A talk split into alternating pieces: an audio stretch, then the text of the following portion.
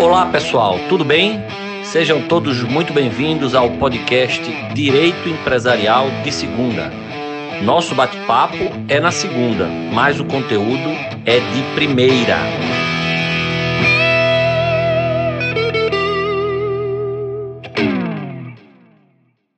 Olá pessoal, tudo bem? Vamos começar mais um podcast Direito Empresarial de Segunda. E nesse episódio eu chamei aqui para conversar comigo a Bruna Puga. Bruna é advogada, né, com atuação específica na, no direito empresarial e mais específica ainda no universo das startups, no ecossistema das startups, como vocês gostam de falar, né? Então, Bruna, muito obrigado pela sua disponibilidade, muito obrigado por aceitar participar aqui desse podcast falando sobre startups, um assunto que, que com o qual você lida diariamente, né? Oi, André, tudo bem? Eu que agradeço, né? Ontem, ali, há um tempo atrás, já estava estudando com o seu livro na faculdade e hoje estou aqui num podcast com você. Muito obrigada, eu que agradeço, é uma honra. A honra é minha. Bruna, então, eu, eu é, a gente estava conversando ah, antes aqui é, e estávamos comentando que muitas vezes as pessoas, os empreendedores principalmente, né, que não têm é, é, conhecimento jurídico, eles acham que startup é um tipo societário é, específico, né? É, então acho que é importante a gente começar explicando isso, né, Bruna? A startup ela não é um tipo societário específico, é uma expressão que designa aí um, um empreendimento inovador, a, a, uma ideia inovadora, disruptiva a ser aplicada num determinado é, modelo de negócio. Você muitas vezes tem que explicar isso para os empreendedores que te procuram? Sim, exatamente. É muita gente tentando conceituar, né? São várias leis, vários autores, e aí realmente fica um pouco complexo. Só para contextualizar aqui, é, o conceito, o nome startup, né, surgiu lá na década de 90 nos Estados Unidos, uh, no Vale do Silício, né, conhecido lá, é, universo dos empreendedores lá na Califórnia. É, e normalmente são ou empreendimentos é, ligados ao ramo da tecnologia. E, e, popularizou no mundo inteiro, né? É, nos últimos anos aí, vem todo mundo falando startup para lá e para cá. Mas realmente a conceituação ali, eu não gosto muito de conceituar, porque quando a gente conceitua, a gente limita, né? Isso. Mas a gente tem ali alguns autores principais, Steve Blank, Eric Ries ali, é, autores do Manual do Empreendedor e do Startup Enxuta, que tentam conceituar e que eu acho ali que seria a melhor forma, né, se comparado com as conceituações que a gente tem na legislação. Eles falam ali que startup é uma organização temporária em busca de um modelo de negócio repetível, escalável, ou enfim, para criar produtos e, serviços em condições de extrema a gente tem ali que, na verdade, é um grupo de pessoas, uma organização, não é nem necessariamente uma empresa, né? Sim. É, que surge ali para criar valor mesmo, impulsionar a economia, é, buscando soluções para problemas que a gente tem ali. E claro, é, a forma de fazer isso é, e que tornar esse negócio repetível e escalável é justamente o uso da, com o uso da tecnologia, né? É, se a gente pegar ali um exemplo prático, é, se a gente pegar uma empresa, dando um exemplo prático aqui agora, uma padaria, a gente entende que para o Zé da padaria conseguir vender muito mais pão, ele vai ter que aumentar o custo de operação, né, contratar mais funcionário, aumentar ali é, a quantidade de insumo, comprar mais insumo para fazer crescer o negócio dele. Com a internet, com o uso da tecnologia, é, em alguns casos, claro, principalmente no serviço SaaS aí, né, é, isso não é necessário. É, a gente consegue ali fazer um WhatsApp, por exemplo, um aplicativo WhatsApp. Se eu baixar o WhatsApp aqui, é igual a você que baixa aí, a gente que baixa no Japão, é um aplicativo igual, ou seja, ele não é customizado, né? Ele é idêntico para todos os é, todas as pessoas, e com o uso da tecnologia ele consegue ser replicável, ou seja, que faz essas empresas de tecnologia serem escaláveis é justamente isso, a possibilidade de aumentar essa receita sem que os custos aumentem na mesma proporção, né? Então, e isso a gente só consegue com o uso da tecnologia. basta aí uma, um desenvolvimento, principalmente dos softwares, por isso que Sim. eu falo que, que as startups de serviço hoje, né, de intermediação, são as maiores. É claro que existe aí as é, criações de produtos, né, que gente, os carros aí que a gente vê da Tesla, mas aí é em menor quantidade, escalabilidade menor, né? É, realmente a gente está aí no universo das intermediações e dos serviços. Perfeito. E, é, como você disse, definir é, startup é muito difícil, nem é muito recomendável. Claro, a, a, a definição que você citou é uma definição teórica, que tem Sim. um objetivo muito mais de, de explicar para uma pessoa que está querendo entender esse movimento tal. Agora, é, mais complicado ainda é quando você tenta definir isso em lei, né? É, e foi o que e é o que a gente está vendo no direito brasileiro.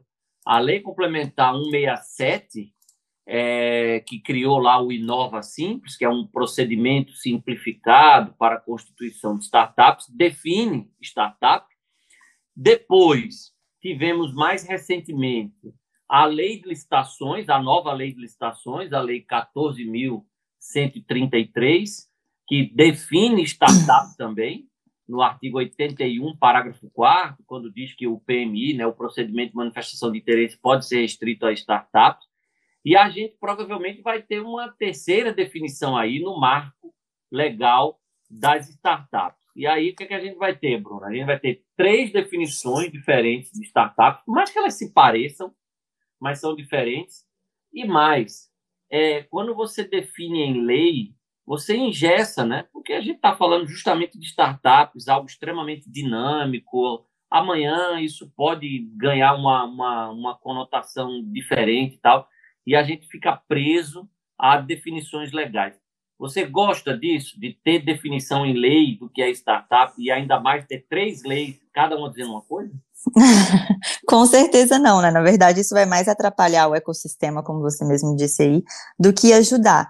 É, inclusive, o próprio marco legal aí trouxe até uma limitação temporal que eu não entendi da onde que eles tiraram, que é um prazo de seis anos de inscrição no CNPJ.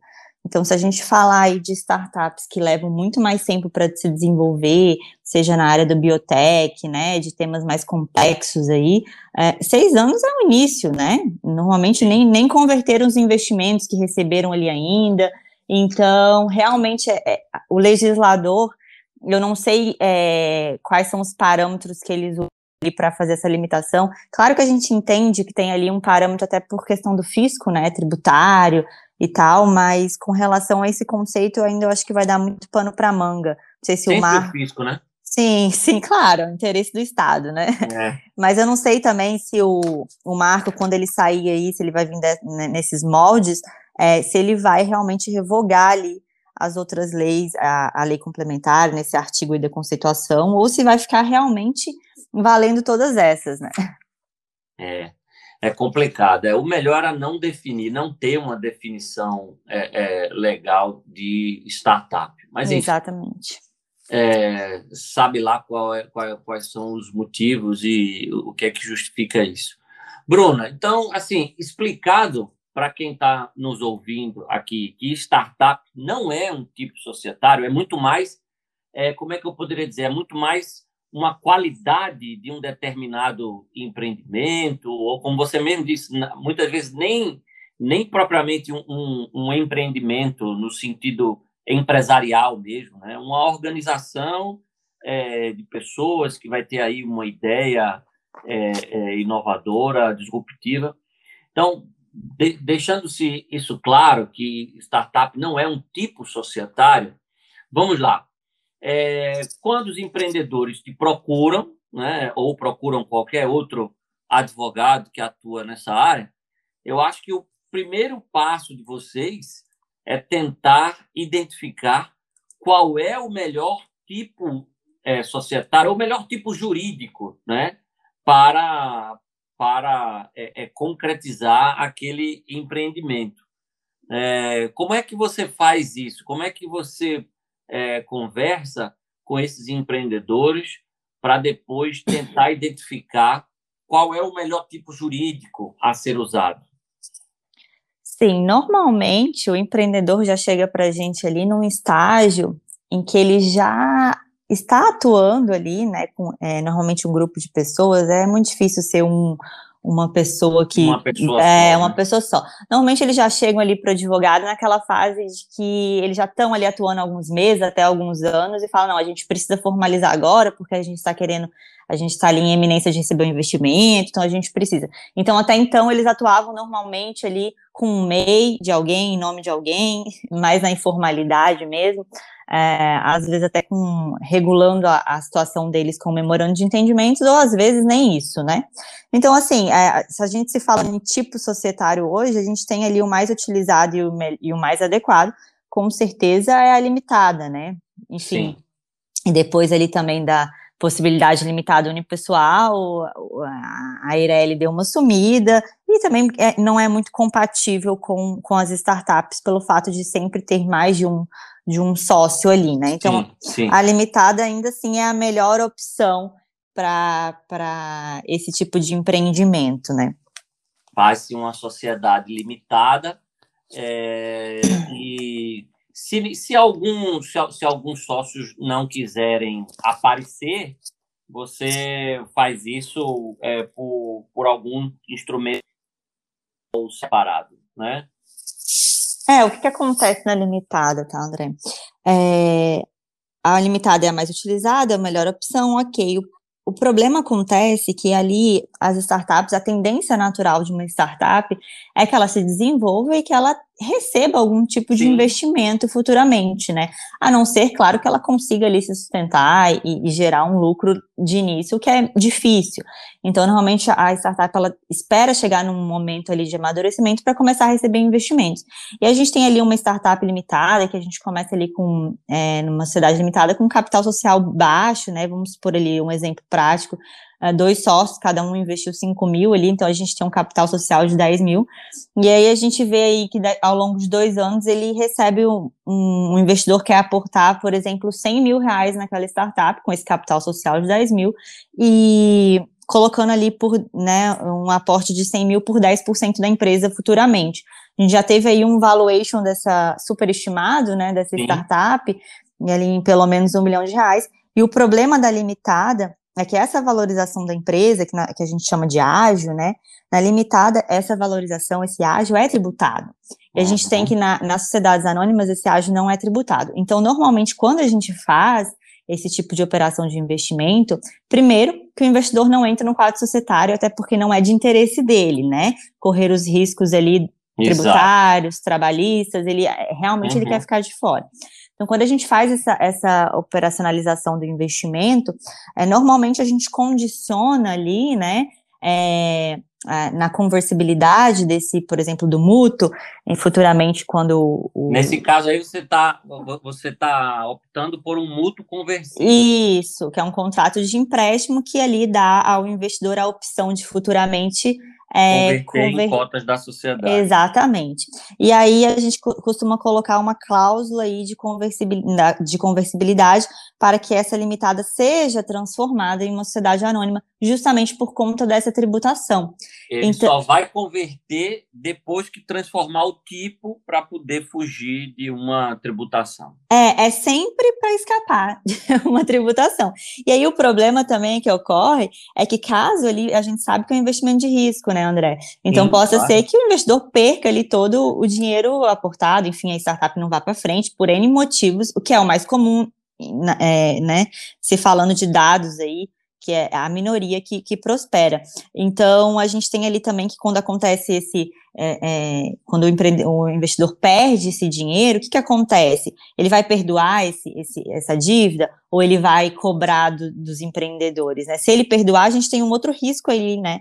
Que é o risco ali de, do perdão da dívida. Isso aí o fisco também costuma enxergar como ali um ganho patrimonial, né? Da empresa, que não vai ter que pagar a dívida para o investidor. Então, na verdade, sempre ali nessa engenharia, nessa, nessa uh, nesses contornos que a gente tenta dar, é para sempre fugir dos riscos, né? Seja ali do fisco, seja dos riscos trabalhistas.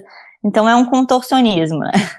Ou seja, é, o advogado que atua nessa área aí, é óbvio que ele tem que ter um bom conhecimento de direito empresarial, especialmente direito societário, né? E você tem muito conhecimento nessa área, mas tem que ter também um conhecimento na área é, tributária é, para poder tentar contornar essas questões que afligem aí muitas vezes o investidor, né?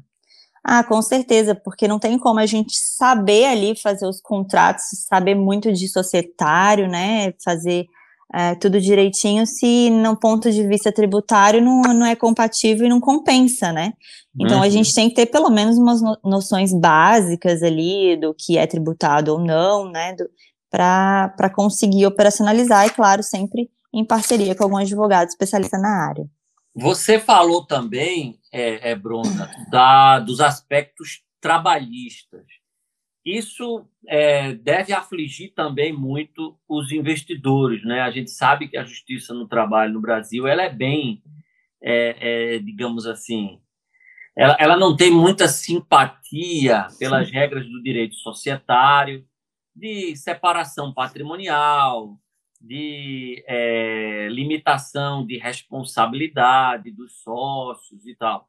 É, como é que a, que, a, que a Justiça do Trabalho lida com essas questões? Né? Investidores que é, fazem mútuo conversível, investidores que eventualmente fazem um contrato de investimento anjo. A regulamentação lá do investimento anjo, na Lei Complementar 123, teve uma preocupação é, muito clara né, de proteger o investidor anjo. Né? A Justiça do Trabalho ela respeita essa, é, essas regras ou não? Então, André, a gente tem poucos casos que foram é, para a justiça até hoje, tá? Os poucos que a gente tem, principalmente, não é nem referente ao investidor, mas sim é, alguns colaboradores que fizeram contratos ali, né, de vesting para ganhar uma participação futuramente, que entraram no do Trabalho. Nesses casos aí, é, positivamente, a Justiça do Trabalho entendeu que não, não existia ali um vínculo trabalhista. Então, assim, eu acho também que a Justiça do Trabalho, aos poucos, está mudando um pouco, apesar de ainda ser muito paternalista, né? Está mudando um pouco com relação a isso. Agora, com o investidor. É é, não, sim, com certeza. Agora, com o investidor, a gente tem em mente ali, né, que caso o seu trabalho venha é, numa startup que não está boa das pernas ali e realmente não tenha dinheiro, com certeza pode ser que o investidor anjo ali, se ele tiver aparente, né, no, no próprio negócio, tenha um risco eminente ali de, de, de sobrar para ele, né. Uhum. Então, o, a gente não tem como falar que, que não existe riscos em se tratando de Brasil e de justiça do trabalho. Mas com certeza esses instrumentos que colocam de fora o próprio investidor aí, como o mútuo, né? O próprio contrato de participação que não é muito utilizado, mas também é, a sociedade em conta de participação, né, que a gente tem também. Sim, a é, SCP. A SCP ainda é mais segura também, né, porque realmente ali, legalmente, não existe esse, esse vínculo. Mas o risco sempre existe, né, André? Por mais que a gente tente, tente ali é, não, não vincular o investidor diretamente, e claro, não só no contrato, né? Na prática também, o investidor não pode ser que tenha ali um mútuo conversível, mas ele realmente é, esteja ali intervindo, tenha um poder de ingerência Sim. dentro da empresa, misture as coisas, porque aí também não, né, a prática e a, o que está no contrato tem que realmente refletir a realidade. Sim, sim, com certeza, com certeza. É, é, você falou, você falou aí, Bruna, do contrato de vesting, uhum. é, que é também um contrato muito conhecido no ecossistema das startups. Explica aí sucintamente para quem está nos ouvindo o que é o contrato de vesting e qual é a importância dele para determinados empreendimentos que se enquadram como startups. Sim, eu gosto de chamar o vesting de um mecanismo, porque ele é um mecanismo que pode ser utilizado em vários contratos. Uh, o que, que, seria esse vesting? Nada mais é do que uh, um prazo que a gente dá ali para um empreendedor ou para um investidor, é, para ele entrar dentro de uma empresa, né? A gente estipula ali que aquele investidor vai, ou aquele colaborador vai entrar no quadro societário da empresa, é, num período ali de quatro anos, desde que ele cumpra determinadas metas, né? Porque concorda comigo que se a gente tem um colaborador muito importante dentro de uma startup, é, colocar ele diretamente no quadro societário é um risco muito grande, Sim. né? É, primeiro porque ali não sabe, vai que ele entrou na sociedade, daqui a pouco ele quer sair, ele causa problema.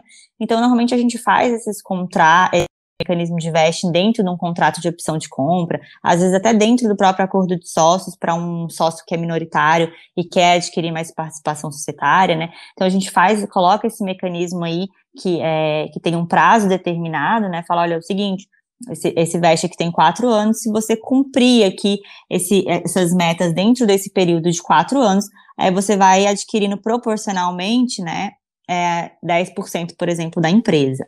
Então, a cada ano ele cumprindo as metas, ele adquiriria ali, por exemplo, 2,5% da empresa. Então, a gente faz isso para realmente é, o colaborador não entrar no quadro societário direto, né? E, e, e depois deixar a startup na mão, causar problemas. E um outro fator também, já puxando um gancho aqui, André, é a positividade das cotas preferenciais sem direito de voto, né? Sim. Inclusive, eu estou numa operação aqui agora, acho que vou utilizá-la pela primeira vez. Legal. Na, no último podcast, no podcast anterior a esse, eu conversei com a, com a professora Winnie e ela falou que tem usado já as cotas preferenciais sem direito a voto e que é, tem facilitado muito a, a vida dela na criação de, de engenharias societárias aí mais criativas, né? Na, na, na, definição de engenharias societárias mais criativas. Isso é bom. Sim, é... casa muito bem com o vesting, né? Normalmente Sim. você dá para um colaborador ali a possibilidade dele adquirir cotas, né? Enfim, e sem direitos políticos, né? E sem direitos políticos, que né, é o melhor dos cenários. É. Ô, ô Bruna, e então assim, a a gente viu que startup não é um tipo jurídico, não é um, um tipo societário, é muito mais uma qualidade é, de um determinado empreendimento, né? Está muito mais relacionado às características de um empreendimento do que qualquer outra coisa. Você nos disse que é, costuma utilizar mais o modelo de sociedade limitada, né? Pelo menos no início, né? É, muitas vezes você precisa transformar a limitada depois num SA é, quando investidores vão é, exercer o seu direito de conversibilidade ali, né, em, em mundos conversíveis. É, e agora eu queria falar outra coisa contigo, que é o seguinte: eu, principalmente, que acompanho muito o, o seu Instagram e o seu, o seu site, que são muito bons, é, você fala muito de, de acordos de sócios né, e das diversas é, cláusulas especiais que se pode colocar no acordo de sócios.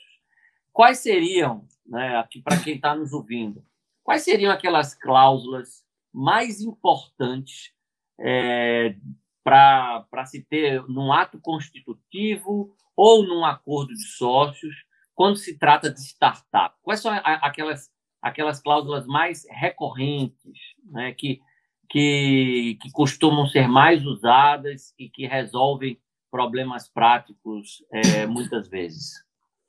Bom, André, o que vem acontecendo também, né? Graças a Deus o acordo de sócio aí vem sendo mais disseminado, os empreendedores já vêm com esse conhecimento prévio, ah, eu quero fazer um acordo de sócio. Mas o que andam esquecendo muito também é o próprio contrato social, né? Porque não adianta Sim. nada a gente fazer ali um acordo de sócios bem feito, é, com previsibilidades que vão estar ali em conflito com cláusulas do contrato social. Então, fazer ali um contrato social bem feito, é, o que, que, seria isso, tá? Realmente limitando poderes ali do administrador, se for o caso, e a gente tem que entender também de que lado a gente está advogando, né? Se é o lado ali uhum. dos fundadores, se é o lado dos investidores, se é o lado ali, às vezes, do minoritário, né? Então, mas pensando ali é, em nome da empresa, sempre colocar ali, normalmente tem um empreendedor, um fundador que, é, que vai cuidar da parte contábil, é um outro que vai cuidar de, de, uma determinada contratação ali com a administração pública. Fazer essa limitação no próprio contrato social é importante, né? Assim como a previsibilidade de exclusão extrajudicial, sócio minoritário, que às vezes o próprio acordo de sócios é, tem essa previsão, só que o contrato social é omisso quanto a isso, né? Então a gente não consegue fazer valer ali. Então, é, não se esquecer de fazer um contrato social bem feito. Aí, né, claro, a gente indo para o acordo de sócios, eu digo que o céu é o limite ali. É, tudo efetivamente é, vai depender da empresa é, e de como os sócios querem por exemplo, uma saída, uma sessão de, de, de cotas, né? Quais que são os requisitos para a entrada de um novo de um novo sócio, ou então ali a distribuição de lucros, como é que vai ser feita, tem algum parâmetro? No caso de antediluição, é, colocar cláusulas de antediluição para proteger os sócios fundadores, né? Caso aí tenha uma é, rodada de investimentos, é, então, ali eu digo que o céu é limite, né? Sucessão Sim. de sócio, que normalmente costuma dar problema, né? É, caso um sócio venha a falecer, venha a faltar, como é que vai ficar essa participação dele? Os herdeiros vão poder entrar, não vão poder entrar? Direito Com... de retirada, eu acho que você mencionou, né? Direito Sim. de retirada. Concorrência, né? Ainda mais a gente falando aí no mundo da tecnologia, de startups, como é que vai ficar se um desenvolvedor ou um sócio que faz o desenvolvedor de software que é uma das principais, né, normalmente base aí dessas empresas de tecnologia, sair da empresa, né, e ele vai poder concorrer, não vai poder concorrer, qual que é o tempo em que efetivamente ele não vai poder concorrer com essa empresa, né, enfim. Boa. Isso é muito importante. Sim. Principalmente é, é, sócios que detêm um know-how é, relevante para o tipo de atividade desenvolvida né? Exatamente. Esse, esse know-how dele é um, um dos ativos mais, mais importantes desse empreendimento. Se isso não tiver bem regulado, é briga na certa. Sim, com certeza. É briga na certa. Então vamos lá: direito de retirada, é, cláusula de não concorrência. O que mais você falou? Ah, é, distribuição de lucros. Distribuição de lucros, muito importante é, limitação sucessão. de poderes, limitação de poderes do, dos administradores, é, cessão de cotas, é, morte de sócio, não é? Tudo isso são matérias, pessoal, que estudam. Vocês vão ver lá quase tudo isso que a gente falou aqui. É, a lei diz é, que vai ser de um jeito, salvo se o contrato dispuser diferentemente. E é aí que entra o papel de um bom advogado, né, Bruna? Para você Exatamente. Para você não ficar sujeito à previsão legal, que nem sempre é das melhores, né? Por exemplo, direito de retirada, se você não dispuser diferentemente, a forma como está previsto na lei é complicado para a sociedade, né? O pagamento, né? É, o pagamento, o critério de apuração. Exatamente. Tal, ou seja, quando a gente fala de direito de retirada, não é só dizer se pode ou não, é dizer se pode ou não, é dizer qual vai ser o critério de apuração de haveres, é, como é que vai ser feito o reembolso, né? porque senão você vai estar sujeito às regras da lei que não são muito boas, né? Isso a gente pode garantir. Sim, a gente tem ainda que vale, né? O princípio da intervenção mínima do Estado na, nas empresas, né, nas sociedades empresárias.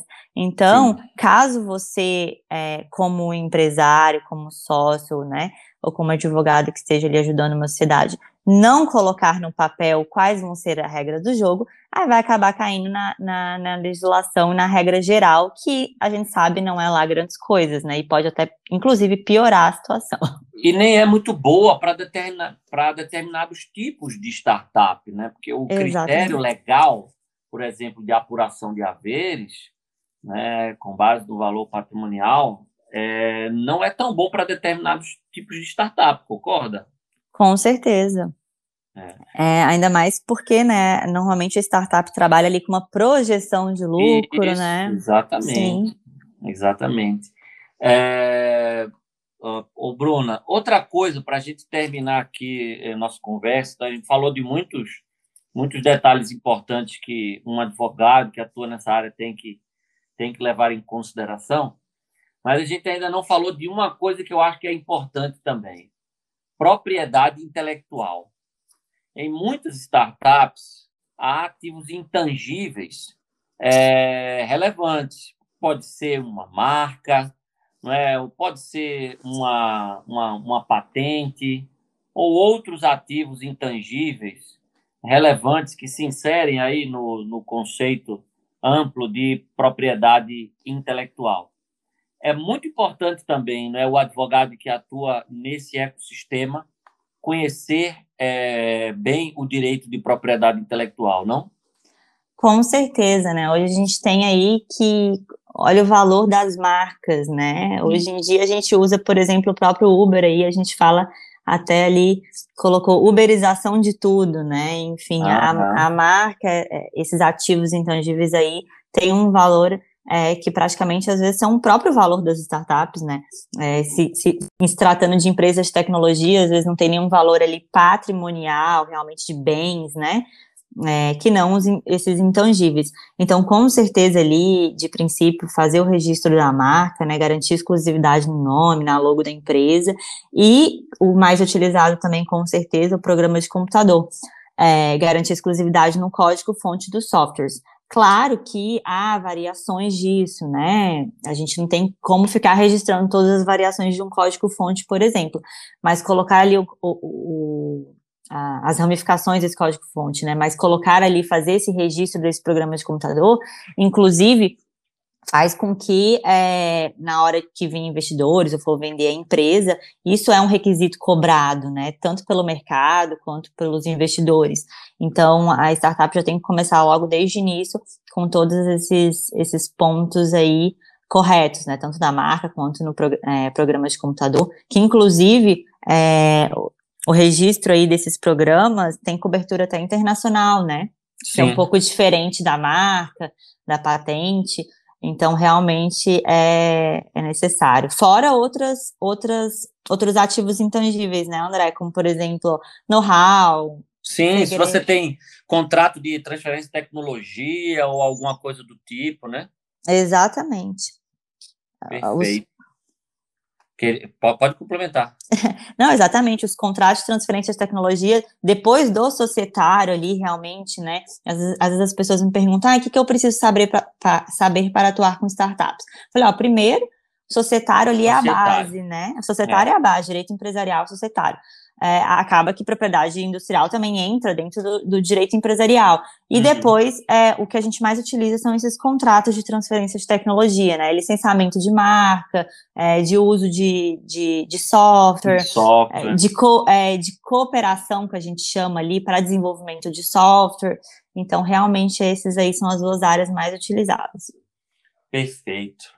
É isso, Bruna. Bem, a gente falou de muita coisa aqui, pessoal. A gente começou explicando é, algo que muitos empreendedores não compreendem, que é a, a, startup ela não é um tipo jurídico específico, um tipo societário específico. Startup é uma expressão que se refere muito mais às a, a, a qualidades, a características de um determinado empreendimento do que qualquer outra coisa. A Bruna deixou claro aqui para a gente que a sociedade limitada ainda é, por diversos motivos, o tipo societário mais usado e mais adequado para esses empreendimentos que se caracterizam como startups.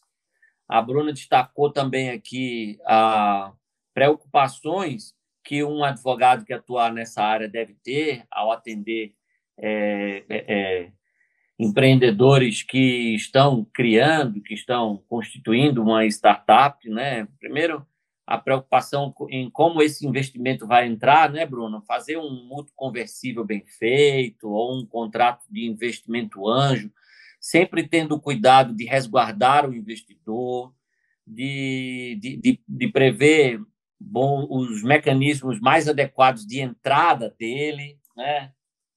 Com a tributação, como você bem disse, muitas vezes condicionando a, a conversão há uma prévia transformação societária, né, delimitada para SA. Depois você falou também, Bruna, de diversas cláusulas que o próprio ato constitutivo tem que tem que ter, né, que o advogado tem que construir com muito cuidado, direito de retirada, limitação de poderes dos administradores, disciplina de, de uma eventual morte de sócio, exclusão de sócio também, exclusão extrajudicial de sócio, é, eventualmente a previsão de cotas preferenciais, né, inclusive sem direito de voto. É, que mais que a gente falou? Acho que propriedade intelectual. É, sim, sim, e aí finalmente o cuidado que se tem que ter com a propriedade intelectual, sobretudo quando essas startups tiverem ativos é, intangíveis é, de muito valor, né? Isso pode ser decisivo para o sucesso desse empreendimento, sem problemas, que é o que o advogado da startup quer, né? Que toda a engenharia contratual, por ele pensada lá no início, dê certo e conflitos sejam evitados, né, Bruna? Exatamente. O objetivo é sempre evitar o conflito, né? Não, as startups não têm muito tempo e nem muito caixa para resolver os problemas, né? Temos que evitá-los. Exatamente. E engenharias contratuais que evitem o conflito, mas que, se o conflito for inevitável, permitam a solução rápida e eficiente desses conflitos, né? Isso é importante também. Exatamente, isso não costuma incluir muito o judiciário, né, André? Perfeito. Então, o uso de mecanismos alternativos de solução de conflitos é sempre recomendável também, né, Bruna? Exatamente. A gente costuma até colocar nos contratos uma cláusula escalonada que a gente chama, né? É, colocando algumas opções ali de resoluções de conflito antes de chegar no judiciário, enfim, até numa arbitragem. Reuniões, mediadores, né? Perfeito. Então, tentar vários instrumentos até chegar o, um, o mecanismo é, final de submeter essa decisão a um terceiro. E se chegar a isso, que esse terceiro seja um árbitro especializado e não o Poder Judiciário Estatal. É isso? É, exatamente. Até que a gente tem aí, o problema da arbitragem seria até o valor, né? O valor, a gente né? sabe Esse que é, é, alto. Então, normalmente a gente costuma limitar também no contrato que valores inferiores a X ali, a gente costuma é, resolver no judiciário, se forem valores mais altos, que realmente vá para a arbitragem para compensar. Para compensar o custo, o custo que realmente a, a, arbitragem acaba sendo, é, acaba tendo um custo mais elevado, né? Exatamente. É isso, Bruna. Muito obrigado. Você quer complementar com mais algo? Será que a gente esqueceu de falar alguma coisa importante aqui para o advogado de startups? É tanta coisa, né, André? É muita coisa. Esse ecossistema aí, ele nunca acaba. É, não, mas a dica que eu dou para quem quer começar ali a atuar, ou entender esse mercado, que na verdade é um mercado que agora, né, não é nem a novidade, é o, é o, o comum, né? É, dessas empresas, empresas de base tecnológica, mesmo que às vezes você atenda uma empresa tradicional que não seja uma startup, com certeza ela está inovando em alguns aspectos dela, né? Seja ali na parte de, de digital, desenvolvendo ali um software para melhorar a gestão do escritório ou do, da empresa. Então a gente tem como aplicar ali, né, esses mecanismos contratuais nas empresas tradicionais que estão agora evoluindo também. Então, a dica que eu dou é que, né, para quem quer atuar nessa área, é que comece ali a ler um pouco sobre essas empresas, saindo um pouco do direito, né, para realmente entender como é que funciona. E aí a gente começa a mesclar o conhecimento que a gente tem com o empreendedorismo, né, com o direito societário, empresarial, enfim. Legal, um conhecimento multidisciplinar é muito importante mesmo. É Exatamente. Importante. A gente não pode ficar só no direito. Muito boa dica. E a, a, dica que eu dou é que vocês acompanhem a Bruna Pulga, né? acompanhem o trabalho dela, acompanhem, sigam a Bruna nas redes sociais e se inscrevam num curso que ela vai ministrar em breve. Né, Bruna? É, é, era surpresa não? Não, na verdade eu estou sendo muito cobrada desse curso. No final do mês aí eu vou, vou divulgar as informações certinho, mas é isso aí, eu vou dar é, o curso vai ser focado ali em contratos societários, é, em contratos de, é, de, investimento, né, cidade de conta de participação, moto conversível, opção de compra, é, e também na parte de propriedade, contrato de tecnologia, né, propriedade intelectual ali, é, licenciamento de marca, sessão de uso, de direitos, então vai estar tá bem legal. Olha, que legal. Ou seja, um curso para quem realmente advoga ou quer advogar no ecossistema das startups, como, como, como você faz atualmente, né? Então, pessoal, acompanhe a Bruna. O, o seu Instagram, Bruna, é bspuga, não é isso? Isso. B de Bruna, S, S de, de sapo. É. Ah, tá. é porque o meu sobrenome é Santa. É, que... é que fica mais fácil falar sapo para a pessoa entender. Tá, para a é pessoa eu... entender. Tudo bem, tudo bem, tudo bem. mas ficou legal, ficou engraçado. BS, BS Puga e também você disponibiliza muita coisa no seu site, né? Muito de contrato, muitas explicações sobre acordos de sócios, etc. Eu recomendo muito que vocês sigam e acompanhem o trabalho da Bruna, é, como eu faço já há um tempo. Bruna, muito obrigado pela sua disponibilidade, por é, disponibilizar aí parte do seu tempo aqui para conversar comigo e com a minha audiência sobre advocacia para startups. Né? Esse foi o tema, pessoal, do nosso podcast de hoje. Bruna, suas considerações finais aí para quem está nos ouvindo. Eu que agradeço, André. É sempre bom falar com você e sobre esse tema que eu gosto muito e tem que e tem e temos que ajudar a divulgá-lo, né? Principalmente aí para quem sai da faculdade sem tanta experiência nesse tema, ver como a realidade ali é um pouco diferente e incentivar que as pessoas, é, mesmo que não atendam esse tipo de empresa, consiga levar esses mecanismos aí para as empresas tradicionais, fazendo com que a gente desenvolva, né, gere valor aí para impulsionar a economia. Perfeito. Muito obrigado, Bruna. Pessoal, assim terminamos mais um podcast Direito Empresarial de segunda, mantendo aquela máxima. O nosso bate-papo é na segunda, mas o conteúdo, como vocês viram aqui nessa conversa com a Bruna Pulga, é sempre de primeira. Um grande abraço, até o próximo.